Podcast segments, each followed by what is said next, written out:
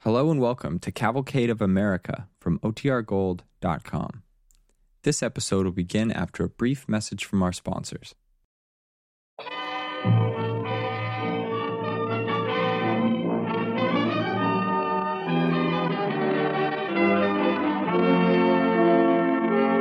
The DuPont Company of Wilmington, Delaware, makers of better things for better living through chemistry, presents the Cavalcade of America. Tonight stars Lee Bowman and Ralph Bellamy.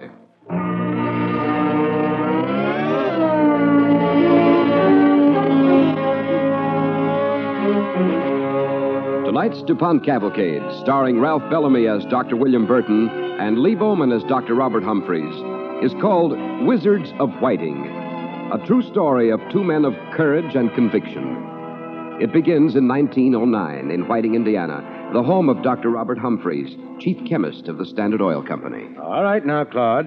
Say ah. Aw, Again. aw, That's fine. Doc. Tomorrow can I go fishing? Dad said we were going. It's the first time in such a long while. I'm afraid not, young man. You're going to be in bed tomorrow, and for quite a few tomorrows after that. Aw, gee. Well, it'll be some other time, Claude. It's just my rotten luck. You'll have plenty of time for fishing. First job, though, is to get well. Yes, sir. I'll see you tomorrow. I'd rather see a fish. Claude. I'm sorry. Oh, Bob. Oh, I'm glad you're home early. Hello, dear. Uh, Dr. Winslow. Someone sick around here? Oh, it's Claude. He came home from school with a fever. Just the beginning of a cold. Nothing to worry about. Well, good afternoon. Good afternoon, Doctor. Goodbye, Doctor. Thank you so much for coming. Oh, not at all, not at all. Oh, don't bother. I'll find my way out. Well, that's that's tough luck, Claude. Don't worry about it, though. We'll we'll go fishing next week. Well, yes, it is bad luck, honey. Yeah, whiting luck. Whiting luck. It's typical of all that's happened to us ever since we came to Whiting. One bad break after another. I knew it was wrong the day we first landed here. Oh, Whiting's all right. All right. Why, it's it's it's nothing but an oil refinery stuck out on the sand dunes. I'm sick of it. I want to get back to Virginia to breathe clean air again. And why shouldn't we go? What's to be gained by staying here? You've done very well here, Bob. You've been promoted to chief chemist, head of the department. Head of the department. The department that does what? Have we done one solid, clean job of petroleum research? In nine years, what have we done? Analyzed greases, worked on a wax paper drinking cup, a metal match of absolutely no practical use. How does that sound for nine years of petroleum research? And do you think it'll be any better nine years from now? Because it won't. Oh, Bob. What is it you want to do? I want to get out, get away. Oh, darling. My mind's made up, Adelaide. We're going home to Virginia. I'll see Dr. Burton tomorrow. I'm going to resign.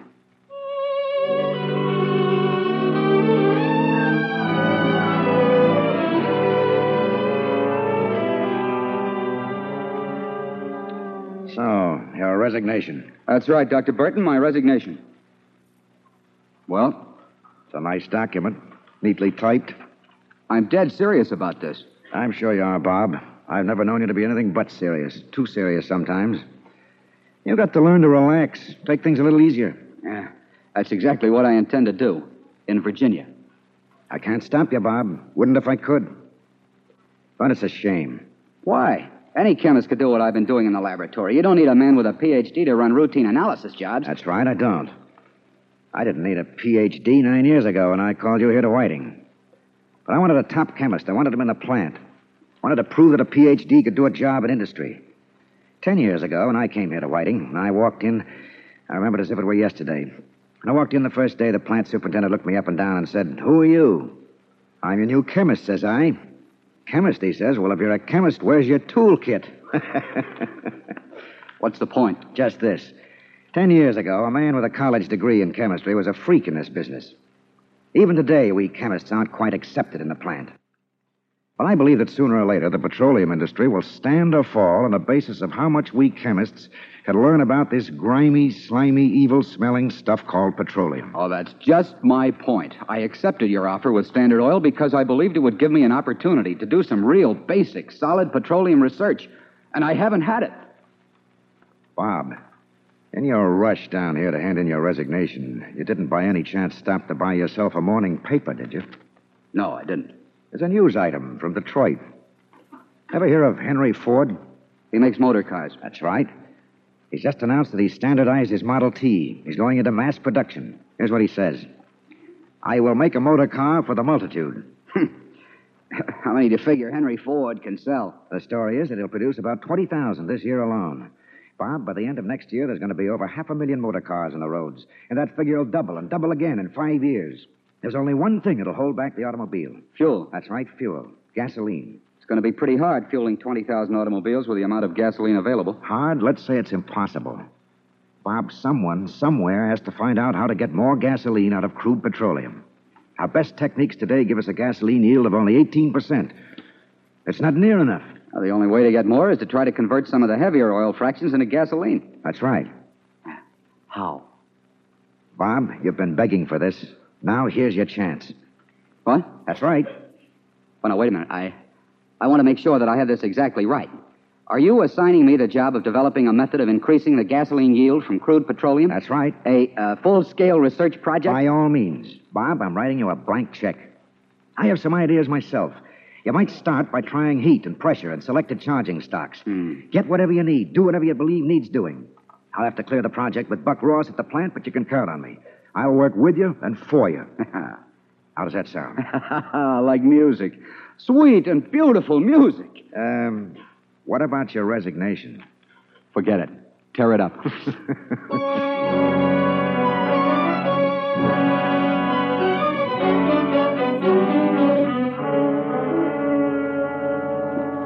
Carry me back to old Virginie. That's where. Mom! Yes, Claude. Mom, what do I do with my ice skates? With your ice skates? Yeah. Well, I guess I can give them away. Well, why should you? Well, what do I need with ice skates in Virginia? That's the South. well, darling, it's not that far south. Oh, here's Dad now. Hello. Where's everybody? In here. Hello, Claude. How you feeling? Much better, Dad. Oh, that's swell. Oh, what's going on, Adelaide? Did a hurricane hit the living room? Hmm? Almost. I'm packing. Unpack. Oh? Yeah. We're sticking. What happened, Bob? Oh, something just wonderful, darling. A new project, really new. Exciting. What is it? Research. We're going to try to find some way to increase the gasoline yield from crude petroleum. Oh, well, just what does that mean, Bob? It means that at last I'll have the chance to do what I want to do work in basic research. Pure research. But I don't understand, Bob. Isn't there just so much gasoline and petroleum, just a certain percentage? If that's all there is, how can you get any more? Well, well, look, Adelaide, it's, it's easy to understand. Crude petroleum is made up of a number of different oils, fractions, we call them. The gasoline is one of the lightest fractions. Now, our idea is to take some of the heavier oils and try to make gasoline out of them How? by heat and pressure. Break up the heavy molecules into lighter ones. Oh, Bob. Won't that be dangerous? Can't the oil explode? Don't worry, honey. There's no danger at all. Oh, I, I, I can't tell you what a lift this has given me. I, I feel like a new individual, someone going someplace. I feel just the opposite. Like someone going no place.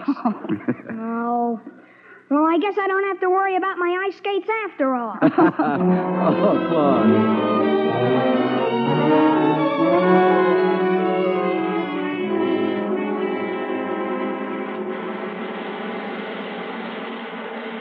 Schultz, more heat under those pipes. We need a hotter fire. The pipes will burst. Hey, Rogers, Yes, sir? did you check the results of the last run? Yes, yes, I've got the figure. Well, No luck. Gasoline percentage was about 18% and of pretty poor quality. uh, turn it off, Schultz. It's no use. Ah, good. Well, it's pretty obvious we're not getting anywhere by passing oil through these heated tubes. It just doesn't work out. Uh, nothing seems to work out. I can't understand it. Theoretically, we're sound. The application of extreme heat should crack the high boiling point fractions of petroleum into low boiling point fractions. Gasoline is made up of low boiling fractions. We, we should be able to crack it out. Well, the trouble is, the oil distills off before cracking takes place. Yeah, that's right. If we could only hold it in a still until it reaches the cracking point, hold it in, seal it in. But how? Well, there's only one way by pressure. You can't put oil under high heat and pressure. Why not? Well, it's obvious. Distillation of oil needs temperatures ranging as high as 600 to 780 degrees Fahrenheit. What would happen to the still when you get your oil that hot and subject it to pressure? The rivets will give way, your coke will form on the bottom, the still will blow on us. How do you know? Well, it's obvious. Oh, nothing is obvious unless it's tried. Schultz, Yes? Schultz, uh, you're a top still man. The best, naturally. Uh, I, uh, I want you to have the boiler shop build me a 100 gallon still. It'll be gas fired and strong enough to take terrific pressure. Can you do it? Build it? Yeah, that I can do. But run it? Well, that's something else again. Uh, we'll worry about that later. Right now, let's get it built.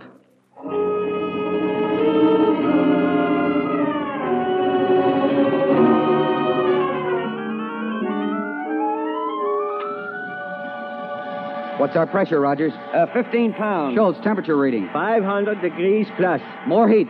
Dr. Humphreys, please. More heat. All right, shut it down. What's the matter here? Dr. Humphreys, as plant superintendent, I'm ordering you to shut down that still and in a hurry. Dr. Burton. Uh, I'm sorry, Bob. You'll have to do what Ross says. But, but I don't understand. Shut off that boiler, Schultz. I should say so, Mr. Ross. Bob, I'm sorry. Ross here is in charge of the plant, and he says we'll have to call it quits. Call it quits. Why, why, we've just started. At, at five pounds pressure, we got some cracking, not much, but a little. At 10 pounds, we did better. Now we're at 15 pounds, and we're really getting results. Yeah, you're getting results, all right. This whole plant's on the verge of shutting down. But why? Because the men know what you're doing, even if you don't. You're aiming to blast this plant to Lake Michigan, that's what. Nothing has happened. Oh, no, not yet, maybe. But plenty will happen if you keep on going. You can't heat oil under high temperature and pressure. Can't be done. The newest apprentice in the plant knows it can't be done. The men are quitting. I don't blame them. Dr. Burton? I'm sorry, Bob. Really sorry.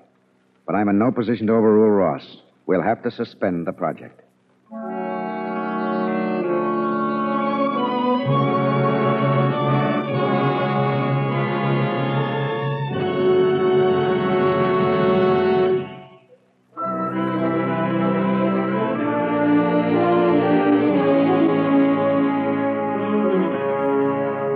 The DuPont Cavalcade continues, starring Ralph Bellamy as Dr. William Burton and Lee Bowman as Dr. Robert Humphreys. It is the year 1912. Over a million automobiles are already on the road.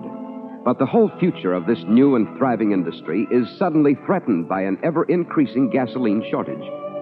In the refinery of the Standard Oil Company, Dr. Robert E. Humphreys, trying to solve the problem, has been forced to suspend his experiments because of the fear of explosion.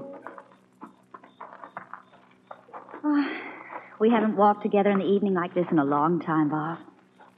Why am I so restless, Adelaide? Why do I always feel that I'm drifting? Well, you didn't feel that way when you were working on your oil cracking experiment. No, that was something solid, good. I had the feeling I was going somewhere.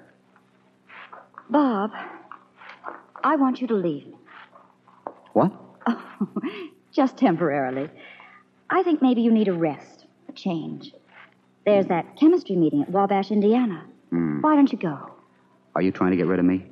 I certainly am. Why? Well, because I think it would do you a world of good. You always enjoy talking shop with other chemists, swapping ideas. Maybe you come back with some new information, something that'll give you another start. Come with me. Oh, I should say not. I get enough about chemistry from one man in my life. Oh, imagine having to listen to dozens.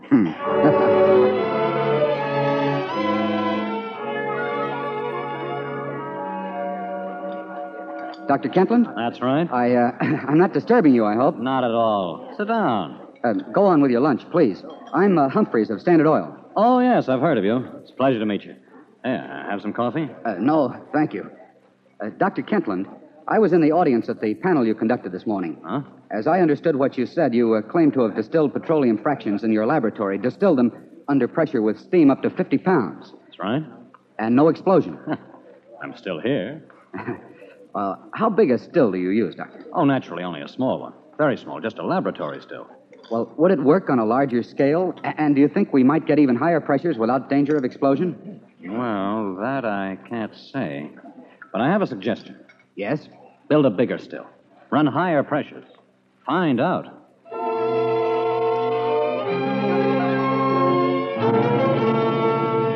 What the devil are you doing back at work, Bob? You're supposed to be on a vacation. Yeah, I- I just got back. Dr. Burton, you've, you've heard of Dr. Kentland. Yes. I met him in Wabash. He swears on a stack of Bibles that he's been able to distill petroleum fractions in his lab under steam to 50 pounds pressure. Bob, listen. 50 pounds pressure and no explosion. It's interesting. It's a fact. So it all gets back to where we started heat and pressure. It's the only way. We, we've got to give it another try. We only have Kentland's word that he was able to work pressure up to 50 pounds, and then only with steam in a laboratory still. Oh, he's a, he's a sound chemist. Sure he is. But the fact remains that working with a large still without steam is a lot different from using his small laboratory still. For one thing, a small still can be made out of a solid sheet of steel, no seams. Any large still we use will have to have sheets riveted together. Will those seams stand up under high pressure? I think they will. Can you get men to work with you? I'll get the men. What about Ross? Well, you'll have to take care of that. It's a risk, Bob. An awful risk. But I don't know of anything worthwhile that's ever come along without someone taking a risk.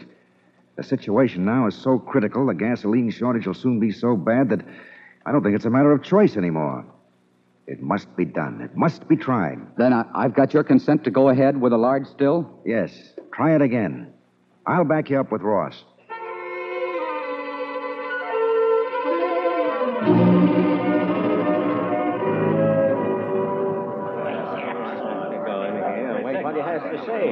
Uh, may I, may I uh, have your attention, please? We, uh, we're, we're going to fire up that still now, but before we do, let's, let's get some things straight. First, let's be honest. There is a certain element of risk involved. You're right uh, there. Yeah, and if any of you men want to quit, now's the time. No hard feelings, believe me. But I don't want anyone to walk off in the middle. Uh, well, Schultz? I'm a stubborn Dutchman. I'll stick. Good. Uh, Atkinson? Me too. Kwaliki? Yep. Uh, what about you, Rogers? I'm ready. All right. We're starting with 50 pounds pressure. 50 pounds? And from that point, we keep going up Going up? How high up? until the rivets begin to bulge out of the seams. Hmm, that's nice. Ah, I thought you'd like it. Now, Atkinson, you watch the pressure gauge. Kwaliki? Yeah. Keep your eyes glued to the thermometer. If pressure's getting too high, Atkinson, it'll be your job to open the valve a fraction and equalize the pressure. Right. Kwaliki, keep calling your temperatures to Schultz. He'll tell you to adjust the heat up and down as needed. Right. Now, are we set? All right, Schultz, let's have some heat and let's get going.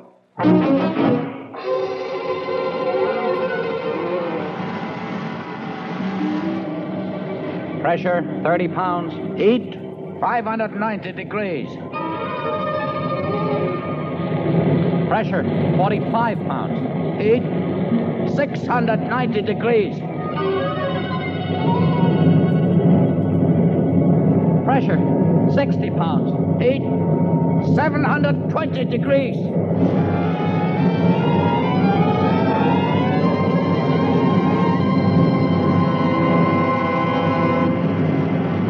Dr. Humphreys, this thing has gone far enough. Too far. Now call it off. I'm not calling anything off, Mr. Ross. Dr. Burton has agreed to let me go ahead. Well, I phoned Burton in Chicago. He's on his way to the plant. We'll get this settled right now. that's fine. The men in the plant are getting panicky. Well, there's no reason to get panicky. We're working along carefully, step by step. You can't do it. I am doing it and getting results. Doc, you must be gone completely out of your mind.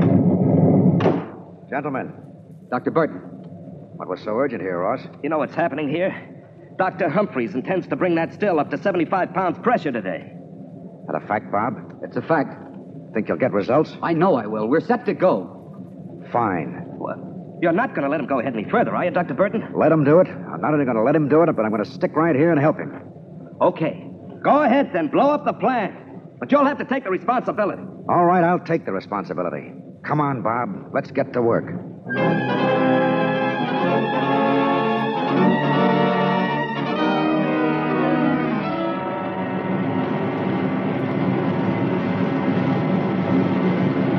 Seventy pounds. Seventy-one. Seventy-two. Temperature? 740 degrees. More heat, Schultz. I want 750. Yeah, 750. Rogers, get ready to handle the valve for the runoff. All ready? Seventy-four pounds pressure. Building. Heat. More heat. Seventy-five pounds. Cracking point. Open the runoff valve. Bob, look at the seams. They're on fire. The rivets will give way any minute. Keep the pressure steady. Keep the heat going. Schultz, we've got to cork the seams to stop those leaks. Oh, the seams. Climb up on top of the still? Not me. Where are the caulking hammers? Here. I'll do it. Bob, don't. It's all right. I can do it. Just keep the still running. Look at the way the flames are shooting from the seams. The rivets will hold. They've got to hold. Don't climb on top, Dr. Humphries. Don't do it. Don't worry about me. Just keep that fire going. Pressure, 76 pounds. Watch your pressure, Rogers. Open pressure valve, down one pound. Are you all right up there, Bob? Watch out for that flame. I'm okay. Okay. He'll never stop those seam leaks. Let's get out of here. She's going to blow. Stay where you are. She's not going to blow. She's holding. He's stopping the leaks.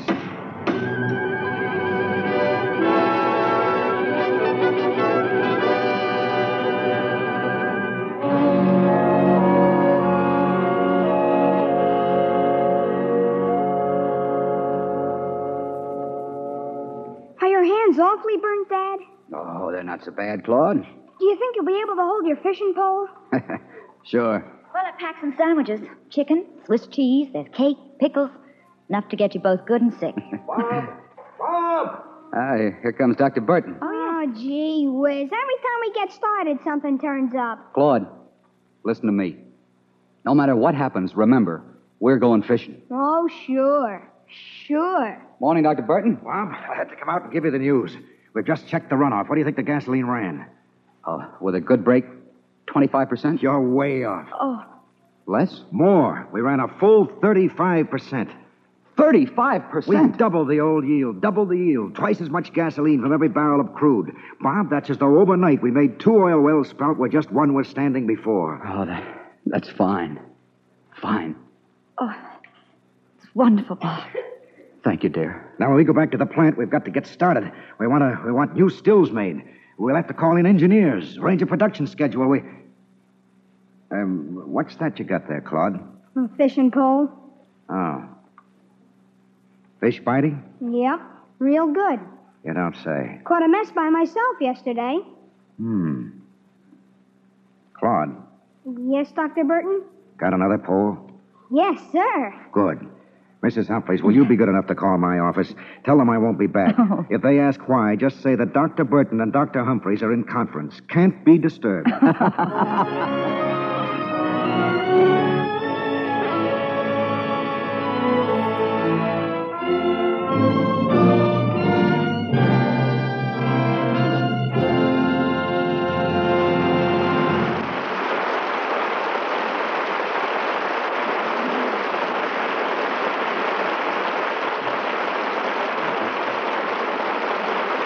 Ladies and gentlemen, Dr. William Burton, who is here in the theater with us tonight, and Dr. Robert Humphreys, who is listening to our broadcast, have seen great changes come to the oil industry in the 40 years since those tense, dramatic days when they perfected the first successful oil cracking process at the plant of Standard Oil at Whiting, Indiana, and assured a constant flow of gasoline to power the wheels of America.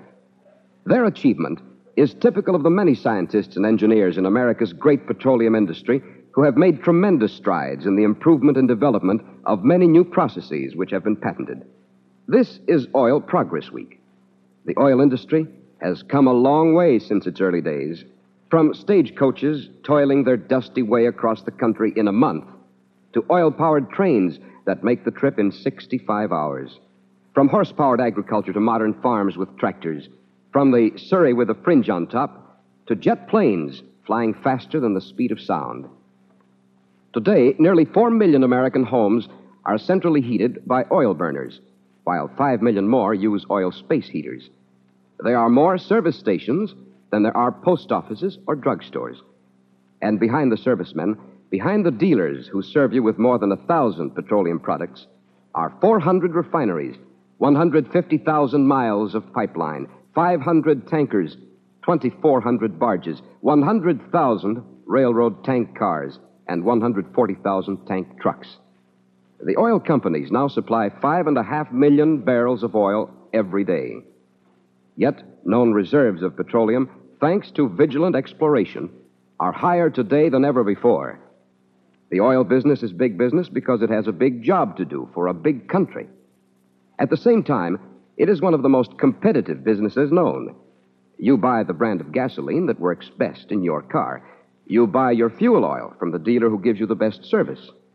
Each dealer competes for every purchase you make. This free competition brings you greater value than ever in today's petroleum products.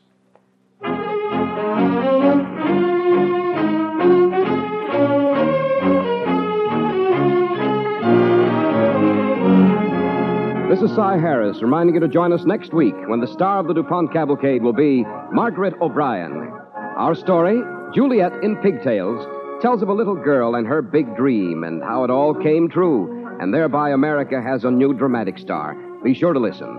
Tonight's DuPont play, Wizards of Whiting, starring Lee Bowman as Dr. Humphreys and Ralph Bellamy as Dr. Burton, was written by Irv Tunick. Music was composed by Arden Cornwell and conducted by Donald Voorhees. The program was directed by John Zoller.